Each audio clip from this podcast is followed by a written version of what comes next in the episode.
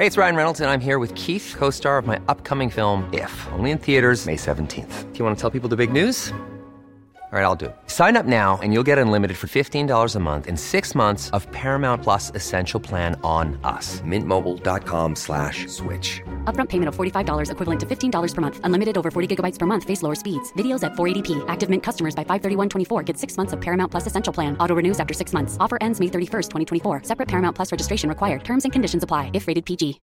Millions of people have lost weight with personalized plans from Noom. Like Evan, who can't stand salads and still lost 50 pounds. Salads, generally, for most people, are the easy button, right? For me, that wasn't an option. I never really was a salad guy. That's just not who I am. But Noom worked for me. Get your personalized plan today at Noom.com. Real Noom user compensated to provide their story. In four weeks, the typical Noom user can expect to lose one to two pounds per week. Individual results may vary. Hiring for your small business? If you're not looking for professionals on LinkedIn, you're looking in the wrong place. That's like looking for your car keys in a fish tank. LinkedIn helps you hire professionals you can't find anywhere else, even those who aren't actively searching for a new job but might be open to the perfect role. In a given month, over 70% of LinkedIn users don't even visit other leading job sites. So start looking in the right place. With LinkedIn, you can hire professionals like a professional. Post your free job on linkedin.com slash people today.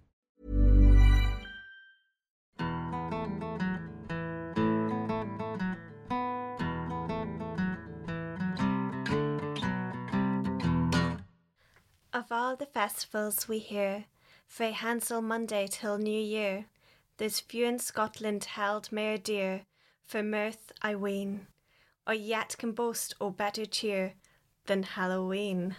Hello, and welcome to Stories of Scotland, a podcast where we delve into the darkest crevices of Scottish history to find you some truly gruesome tales. I'm Jenny, a witch of mm, average power. And I'm Annie, your archivist, and since it's October. Of average power. Of great power, I'm sorry.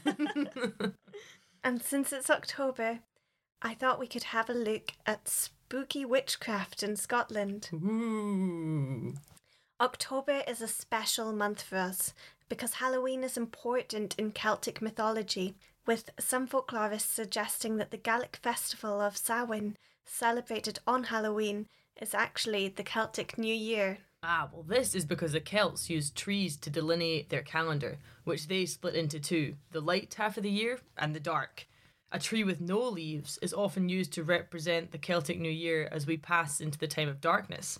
Our Halloween, which has its roots in the Celtic Samhain, is the point of the season when the leaves have died and the palette of autumn rules, with rich browns, deep yellows, and fiery reds. However, the shortening days not only cause the leaves to fall, but also trigger the development of resting buds. These buds are the final growth of the tree before it sleeps for the winter, its final burst of energy before the cold sets in. These buds are the start of the new cycle for the tree and wait all winter so that when the days get longer, the tree is ready to regrow and come to life again. The resting buds are tiny but full of potential and promise. That's why Samhain is the Celtic New Year, because it's a time when the days are short and the nights are long and cold. But the trees, they remind us that the rich growth is promised for the future, and the buds will again bloom in spring. And this Samhain, as we enter into the darkness, is perfect for having a closer look at Scotland's darker history. Hmm. A history of punishing people accused of dancing with the devil, cursing foes, practicing witchcraft, sorcery, and necromancy. Ooh. And just a warning this episode has descriptions of torture from the witch hunts, and some of it is quite graphic. So if you're alone at night and there's spooky noises, um, maybe save this episode for a sunny day. And if you've got bairns around, maybe it's time to put them to bed. exactly.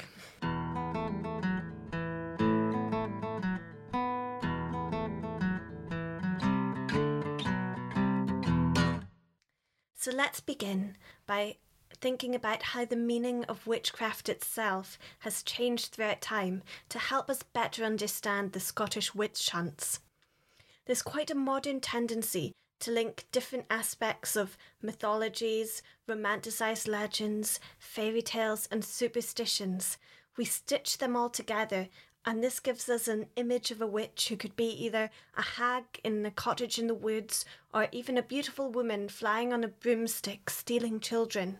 But we need to unpick our modern ideas about witchcraft to think about what witchcraft meant to the people in Scotland before the mid 1700s, back when witchcraft was a crime punishable by death. So it was a very different society that the Scots lived in back then. To them, witchcraft wasn't a fun historic myth, but a very real threat. Early modern Scotland was a very religious country with a rural economy, and this was key for its strong relationship with witchcraft. In these times, religious morals are entwined with the law, and witchcraft laws are implemented to protect people from the influence of the devil and to punish those who have cast away their baptism. The church was suspicious of ungodly superstitions held in folklore. Communities were connected socially through the church. People would attend each week and be reminded of their morality, shoulder to shoulder with their peers. Witchcraft was associated with the devil and his powers of evil, and God fearing people were told that it was an immoral sin to conduct witchcraft. They were being told to fear it and sorcery, just as the church and monarchy feared witchcraft and sorcery themselves. But also, the rural economy means that people are dependent on nature, weather, and reliable seasons to make their living and survive. So when nature doesn't behave the way they wanted it to, it was easy to go looking for something or someone to blame. Yes, witchcraft was a superstition and a very dangerous one at that. If you read the archives relating to people accused of witchcraft, you start seeing some very heartbreaking patterns hmm. because it's often the most vulnerable people who are accused of witchcraft in the first place. Accusing someone of being a witch was also a way of explaining the unexplainable, like your cattle mysteriously falling ill, or a way of coping with grief. Sometimes people search for answers wherever they can, and unfortunately, innocent lives would be lost along the way. Right, so there's been a couple of witchcraft acts in Scotland. The first in 1563. Witches were sentenced and punished long before this, way back into the medieval periods. However, making a law against witchcraft transforms it from some kind of little folk superstition into quite a menacing threat. It's often forgotten that the people to blame for the witch hunts and the persecutions are the ruling elite, the monarchies who bring in the witchcraft acts, the magistrates, judges, clergy, and local dignitaries that push convictions because of their paranoias and superstition. The moral compass of the nation at the time was led by this ruling class, and the superstition and fear of witchcraft was inherited from them. People would accuse one another of witchcraft over land disputes, arguments, or because they stood out as being different, perhaps because of a physical or mental disability. Okay, so I guess I always kind of saw it as the general population's easy way of getting rid of that neighbour you hate. But actually, it was much more deeply ingrained in all levels of society than, you know, just petty arguments. Well, yes, superstition was rife throughout the classes, but people could still be very petty with it. In 1661, a Kirk session, a kind of small court made up of locals, warned John Nielsen three times against calling Margaret Allen a witch. Well, to be fair, I did hear that Margaret Allen was a bit of a beehive. oh, beehive.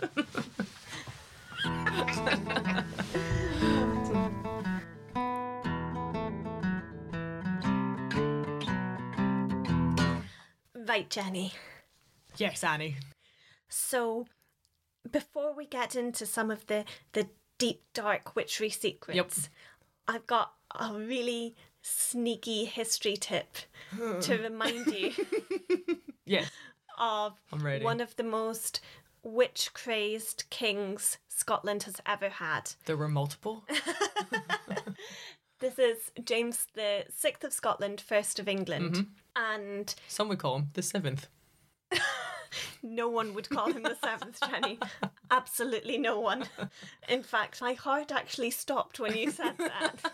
I looked like you'd seen a ghost or a witch. Carry on. Okay, so James the Sixth of Scotland, first of England. He loved to burn witches. Mm-hmm. How do you remember this? You remember this because He was famous for wearing little red shoes. Yep. He had a big menagerie of animals, Yep. including lions. Yep. He had a boyfriend who was a night guarder, Yep. essentially a tin man, Yep. and he burnt witches.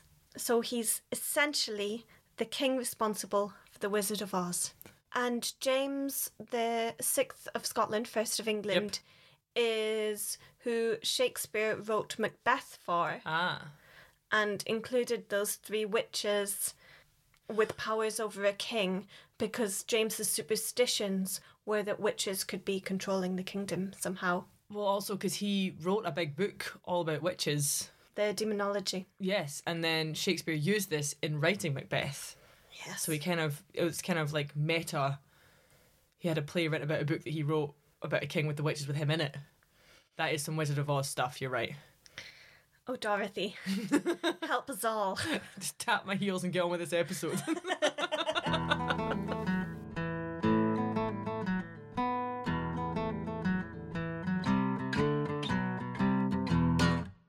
The year is 1661. Britain had just returned Charles II to sit on the throne after the fall of the Commonwealth. And this restoration of the monarchy changes the Scottish justice system. This is because Cromwell had occupied Scotland, declaring Scotland part of his Commonwealth from 1652 to 1660. During this time, Cromwell installed English judges into Scotland to try and reform Scottish law. oh, uh, better judges didn't enjoy that. Did they cast a bunch of spells on him? You know, maybe plagued by paper cuts. May your wig never sit straight. May be plagued by piles, hundreds of piles of paperwork. They often wrote in vellum. Anyway, That cut your fingers. uh, no, Jenny. These judges had restraint in persecutions against witchcraft and didn't approve of savage torture techniques to force confessions that were much more common in Scotland than England. You would think that there would be relief amongst people during this period, but superstition was rife. The superstitions of people were like wee maggots eating away inside of them. For example, a minister, Robert Baillie, wrote in 1659 that There has been a great plague amongst the horses in all of Britain, to the death of many thousands of the best. What you inquire about the apparition in Galloway is not early known. An apparition? Wait, is this about a ghost? yes, he's talking about hunting. Please do read on. In Glenliffus parish, in John Campbell, a Webster's house, for two or three years a spirit did cast stones, oft fire the house and cut the webs in the looms, yet never did any considerable harm. the man was a good, pious, resolute man, and never left his house for all. Sundry ministers of the presbytery did keep fasting and praying in the house without molestation. Sometimes the spirit spoke, and the minister, Mr. John Scott, was so wise as to entertain large discourses with it. A sturdy beggar who had been most wicked and avowed a thief, for which he was hanged at Dumfries, did oft lodge in that house. About his death it became more quiet, yet thereafter it became troublesome enough, but for the time is silent. There is much witchery up and down our land. The English may be too sparing to try it, yet they execute some. So, this minister is complaining that the English judges aren't hanging enough witches and relates this to the hauntings of good religious people. Hmm. He's perhaps also suggesting that the horse plague is some effect of witchcraft. However, the English judges are thrown out with the restoration of the monarchy, and with this comes a time of much bloodshed. Because people like Robert Baillie are worried that witches have been going about their business without getting prosecuted. There's a period of readjustment. The courts take some time to find their feet, and it feels as though the laws of the land are suspended. But soon Scottish judges are back in their courts, and they are going back to the old ways with witch trials. It started in April 1661 in small villages just east of Edinburgh, Midlothian, and East Lothian. From this time until mid 1662, at least 660 individuals were publicly accused of witchcraft, sorcery, or some kind of diabolism in Scotland. Across the land, accusations of witchcraft were rife, from accusations of spells and devil worship causing death, illness, failed crops, and fires. Now, the perfect recipe for a witch hunt required a few ingredients. The local people had to really believe in witchcraft. On top of this, the local authorities also had to support it, therefore firing and fueling the beliefs. There had to be legal procedure to deal with the accused, and local conditions had to be tense. From rumours to famine, whatever it was, people had to be stressed. Finally, there had to be a trigger, such as a sudden death or a terrible storm. When all these conditions aligned, it resulted in many innocent people being tortured until they confessed to their illicit affairs with the devil and carrying out his work. And the witch hunts transformed the psyche of the country. For example, let me take you back to time to 1662. Scotland is caught in this fervorous period of witch hunting. A small village sits in the northeast of Scotland named Auldearn. Auldearn is a quiet, prosperous village with rich arable land and close to the port of Nairn for trading. But a dark shadow is coming to this village, one that will bring about one of the most detailed and dramatic witchcraft confessions of all time. Isobel Gowdie is part of a farming family. She is married to John Gilbert, a farm labourer. They live in a wee area a couple miles north of Auldearn called Loch Loy, a beautiful area near the coast of the North Sea with a small sea lochan. It's a rich and fertile place. She had the life of many women in rural Scotland at the time, helping out with farm jobs, tending to livestock, cooking, cleaning, sewing, weaving, making fires. Her days were long and her work was hard. One of the shocking points of what is about to happen to Isobel Gowdie is that we don't know why she confessed to being a witch. It's possible that she was a victim of a well known witch hunter who was travelling round Scotland trying to catch devilish deeds. Isobel couldn't read or write, but her confession is a work of imagination from a person who has a wonderfully detailed mind. If she had been born in a different time or place, she could have been a writer. Unfortunately, that is not how Isobel Gowdie's life played out. She made four confessions of witchcraft. Do you want to read some extracts from them? yes, I do. Okay, I'll abridge your introduction. At Auldearn, the 13th day of April, year 1662, in the presence of the ministers of the Gospel of Auldearn, the Sheriff Depute of the Sheriffdom of Nairn, and the great and good of the county witness to the confession spoken forth of the mouth of Isobel Gowdie, spouse to John Gilbert in Lochloy. As I was going between the towns of Drumduin and Hades, I met with the devil and there covenanted in a manner with him. I promised to meet him in the night time in the kirk of Auldearn. So the record that I have states that witches often met within churchyards and consecrated ground for ritual and initiation in mockery of the church. And the first thing I did there that night, I denied my baptism, and did put my hand to the crown of my head and to the sole of my foot, and then renounce and betwixt my two hands over to the devil. Margaret Brodie in Auldearn held me up to the devil to be baptized by him. He marked me in the shoulder and sucked out my blood at that mark and spouted it in his hand. Sprinkling it on my head, he said, I baptize thee, Janet, in my own name. My coven met in the kirkyard of Nairn, and we raised an unchristened child out of its grave. We took the said child with the nails of our fingers and toes, pickles of its fortins of grain, and blades of kale, and hacked them all very small. Isobel is discussing spells made with the parts of dead bodies, which is apparently quite a common reference for incantations of the time. Mm. She goes on to describe spells of crops and grains of the land, which are symbolically very powerful for rural communities. She talks of flying away by saying the phrase, Horse and hattock into the devil's name. And it gets even more surreal. I was in the Downie Hills and got more meat there from the Queen of the Fairies, more meat than I could eat. Yes, she she eats a banquet with the Queen of the Fairies, and then she names all the people in her coven, men and women, and talks of their shape shifting abilities. She makes a second confession on the third day of May, 1662. There is thirteen persons each in the coven. Ilk of us has a spirit to wait upon us when we please to call upon him. So the number 13 was known as the Devil's Dozen in Scotland. And Isobel tells us the names of all of the spirits in her coven, such as The Roaring Lion.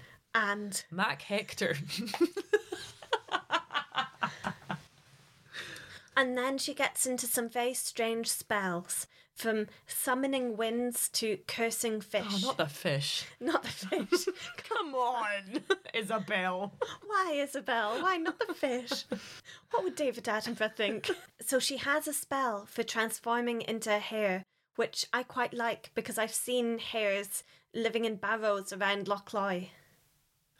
I shall go into and here with sorrow and sigh and meekle care, and I shall go in the devil's name. I, I will come home again. And instantly we start in a hare. And when we would be out of that shape, we will say, Here, here, God, send us care. I am in an hare's likeness just now, but I shall be a woman's likeness again now. You can kind of tell she was just riffing. Unfortunately, her testimony goes into incredibly dark places, such as her third confession on the 15th of May, where she states, What troubles my conscience most is the killing of several persons with the arrow which I got from the devil. The first woman that I killed was at the Plough Landis. I also killed one in the east of Moray at Candlemas Last. Isobel goes on to describe the many kills of her coven and a celebratory dinner that they had with the devil over the murders that they committed. We eat this meat in the devil's name, with sorrow and sigh and meekle shame. We shall destroy house and hold, both sheep and note until the fold. In the devil's name, we pour in this water among this mould meal, for long dining and ill heal. We put it into the fire, that is may be burnt broth stick and stour. It shall be burnt with all our will, as any stickle upon a kill. So, by anybody's standards, this confession is totally horrifying and shocking. It's legal testimony which details great feats of disgusting behaviour, but also delves quite playfully into fairy realms and tales. It's a really strange case all round, and we've only read small samples from it. I've left out some of the more explicit details of fornications with the devil. So what I find interesting about um, her confessions is that she quite often talks about grains, um, and I was reading somewhere that she could have suffered from poisoning from a fungus that grew in the grains that she helped process. Back then, they didn't understand ergot poisoning, um, a condition that they called St. Anthony's fire. But actually, St. Anthony's fire to them was also kind of all encompassing of sort of any demonic possession. But ergot also fell into that category because when you digest this, it can cause many symptoms that align with witchcraft, such as uncontrollable convulsions, hallucinations, mania, and psychosis. They can all be caused by this bacteria, and by reading some of this stuff, I mean, if nothing else, she had an incredibly active imagination. Well, the difficult thing is, we don't know whether she was suffering from poison or not. Mm. However, without this confession of witchcraft, she would be lucky to be remembered for anything at all. The most she would have been able to expect was a small gravestone in Auldearn Kirkyard, which would have probably been worn and vanished and buried long. Wow, rub it in some more that she's basically a country nobody. But she isn't, that's the whole point. Instead, she's one of the most famous cases of witchcraft confession in the whole world. It might have been an eccentric testimony from a poisoned mind, it might have been a cry for help. It might have been a creative monologue from the mind of an oppressed and ignored woman, voiceless in her small world in a wee rural Scottish village. Isobel Gowdie would have been a survivor of the Battle of Auldearn. She would have known death and hardship. As much as the testimony is baffling and horrifying to read in equal quantities, I have to respect this woman for making such an incredible confession, pulling together so many different aspects of folk culture and superstitious belief into one tale. Isobel Gowdie's testimony is a massive influence even on modern imaginations for witches in films, books, fairy tales, and folklore. So, what happened to her? So, this is where the mystery develops. Ooh. We don't know what happens next. We have her story, but we don't know if this confession led to her being sentenced to death. Ooh. The paper trail runs out. It's most likely that she was indeed executed as a witch, as her testimony is so condemning. However, she might have been able to tell her tale and yet survived because of leniencies in the court process. Her case could have been thrown out. I don't think we'll ever know. Well, it just adds to the wonderful mystery of it all, I suppose.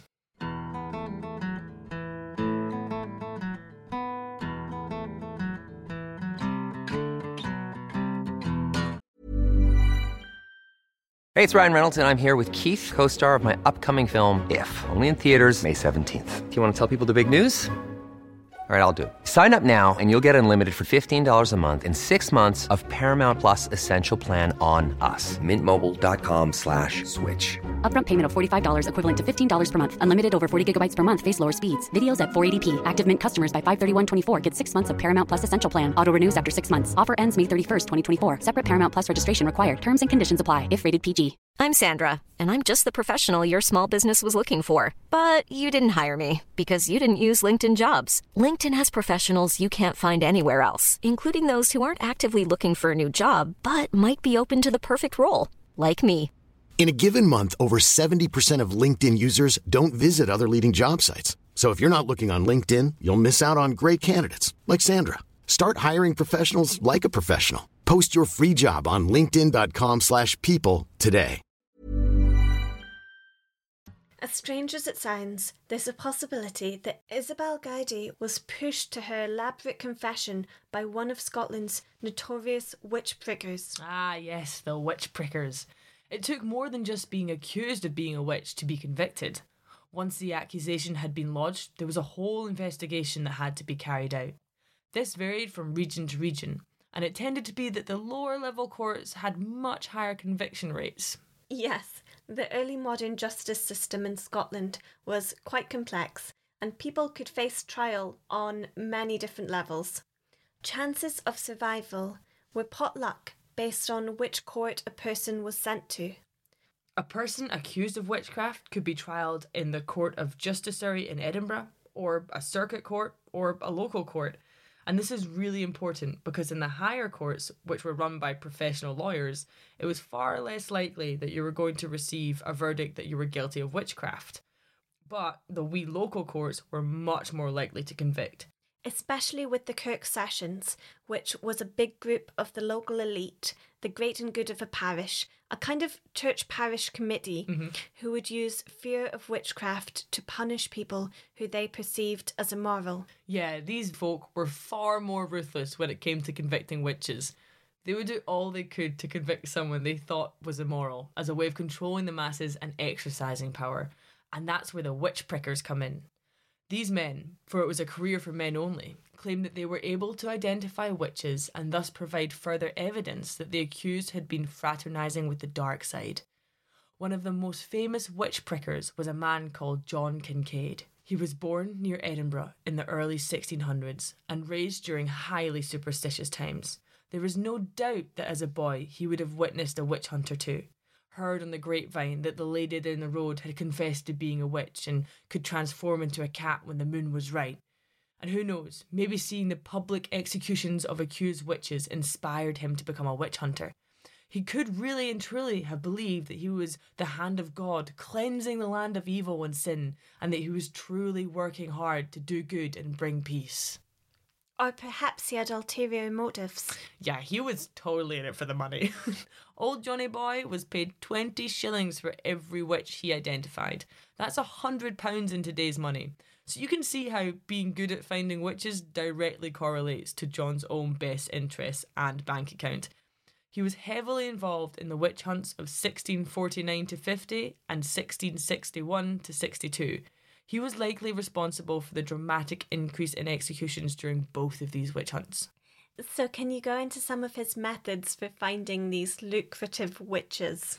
Well, as a witch pricker, John would be brought in to examine witches who had already been accused and captured. He would restrain them and strip them naked, often shaving their heads. This experience would have been completely humiliating and traumatizing for the person accused of witchcraft, but their torment had just begun.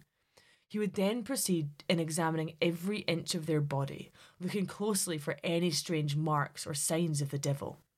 It was believed that a witch would have a devil's mark, a spot with the devil's animal familiars like a sleek black cat. Or a toad. Ooh, would latch on and suckle blood, gaining energy before doing the devil's dark bidding. The pricker's job was to find this spot. How? By pricking almost every inch of the accused's body with a long, slender needle. If the accused did not feel pain or bleed from one particular prick spot, then it was a devil's mark, and they were guilty of witchcraft. So, this is steeped in deep layers of mythology and folklore that were brewing for centuries. Ideas on magic were combined with biblical descriptions of the devil and sinners. So, the collective understanding of witchcraft in the early modern period mixes a lot of legend and folk story to concoct a being that couldn't possibly be real. Celtic, Gaelic, British, and European mythologies often feature women with supernatural powers, and this feeds into the narratives and characteristics of witches. Things like shape shifting and the ability to communicate with animals, and fly. Often the pricker would try every area there could, be there a mark there or not. But to the modern mind, this really doesn't make sense because they're pricking all over the body of innocent people. These people obviously don't have devil's marks, and all of the areas are going to be painful because, well, they're getting stabbed with a needle. Mm-hmm. So, how did they ever find a witch and prove that there's a spot that felt no pain? Well, in order to make a living, these pesky prickers had to find a devil's mark, and they used a variety of cunning tricks to do so. Upon his eventual arrest in 1667, John Kincaid admitted to being a fraud and to have employed deceptions and sleight of hand when looking for marks. Other prickers were found to have collections of clever little contraptions, which they used to fool both the observer and the accused into thinking that the needle was going into the flesh, when in fact it was retracting into the handle of the device. There's something really eerie and twisted about these prickers.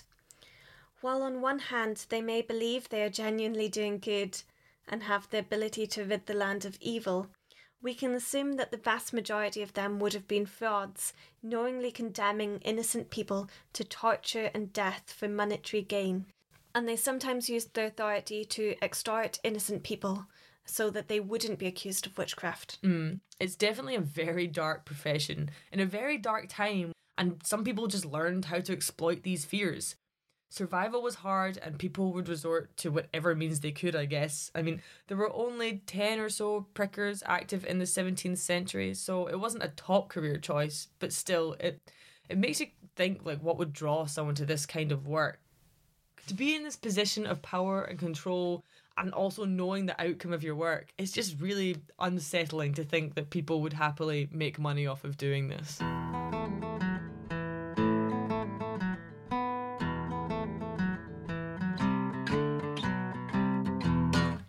So, the individual pricker who may have got Isobel was not John Kincaid, but a woman pricker called Christian Caldwell. How could this be? Well, after seeing a witch pricker at work one day, she realised that this career was right up her alley. Earlier, I mentioned that pricking was a career for men only, but this didn't stop Christian pursuing her dreams. She devised a cunning plan to call herself John Dixon and disguise herself as a man in order to become a witch hunter. And it worked. John Dixon was employed to live on John Innes's land in Morayshire and hunt witches at a rate of six shillings a day for maintenance alone and six pounds for every positive witch ID. That was well over the daily average, so you can see why she was drawn to this, I suppose. Intriguing. So she was active in the very area that Isobel and her coven were allegedly active. So it's actually quite likely that John Dixon, aka Christian Caldwell, was the pricker responsible for identifying Isobel. Yes, she was pricking all over the north of Scotland and condemned at least six to death. Thankfully, it all came crashing down for her when she identified an important court worker as a witch he was having none of this and had who he thought was John Dixon arrested for false accusations, torture, and causing death of innocent people. To everyone's surprise, it was revealed that John was in fact cross dressing and was a woman, and this was exposed during the trial. As punishment for her crimes, she was sent to a plantation in Barbados. And a weird twist to this is that the, on the same day she was banished, her last victim was burned. So I don't know if that's, you know, slow paperwork or vellum work. But uh, yeah, just very inconvenient for that poor soul. That is a truly gruesome story. It does seem like justice that many of the prickers were caught and exposed as frauds. Again, like many women in the 17th century, Christian Caldwell disappears from the records. We don't know what happened to her after her trial. Although, who knows, maybe John Dixon is continued to live a happy and healthy life in Barbados. But probably not, though. Probably died. Jingle?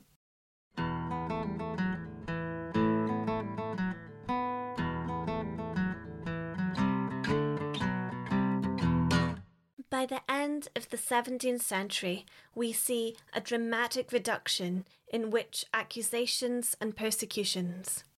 This is because of a general rise in skepticism that is spread through intense intellectual debate driven by scientific enlightenment. We see doctors and scientists start to apply knowledge to the cases that they're seeing around them, bringing scientific logic to natural phenomena such as famines or plagues, and it all just became easier to explain due to more intense debate and understanding of the natural world. Yes, superstition was replaced by science. People still held some light beliefs in witchcraft, but laws and trials developed to be more demanding and require significantly more evidence than confessions gained through torture.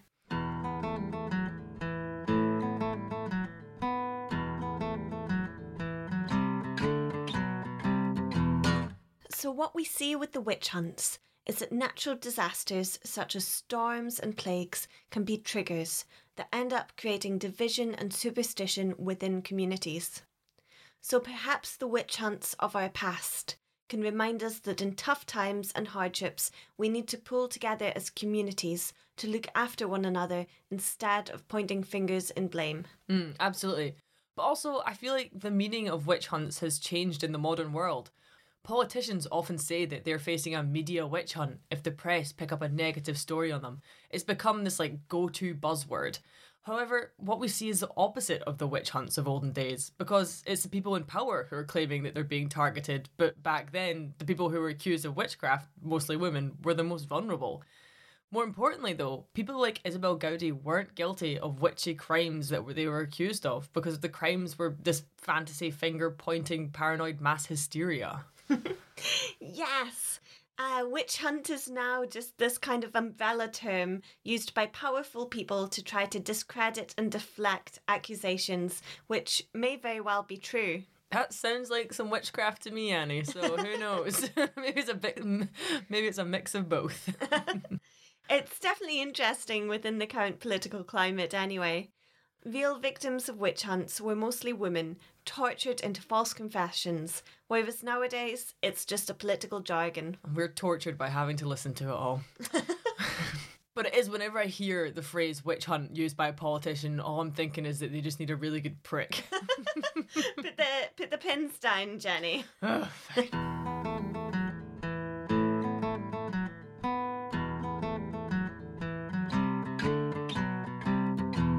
Though we're glad to leave witch hunts behind us, at least there's one Scottish Samhain tradition that we're happy to keep on, and that is, of course, Carving our turnips. carving our neeps, Jenny. Yes. it's a hard, it is significantly harder to carve a turnip than it is a pumpkin. Do you know how I know this? Because I watched you carve three. and I watched you sweat. There are a few things as hard as a turnip. You can't just scoop his insides out with a spoon. You need to stab him multiple times with a knife.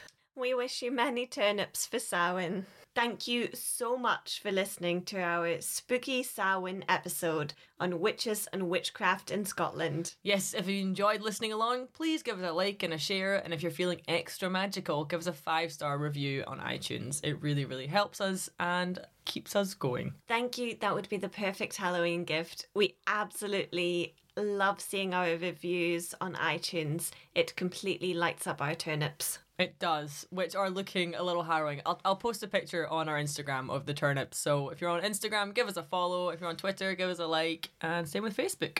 All right, Slàinte mhath. Slanjava. Ooh, witching hour.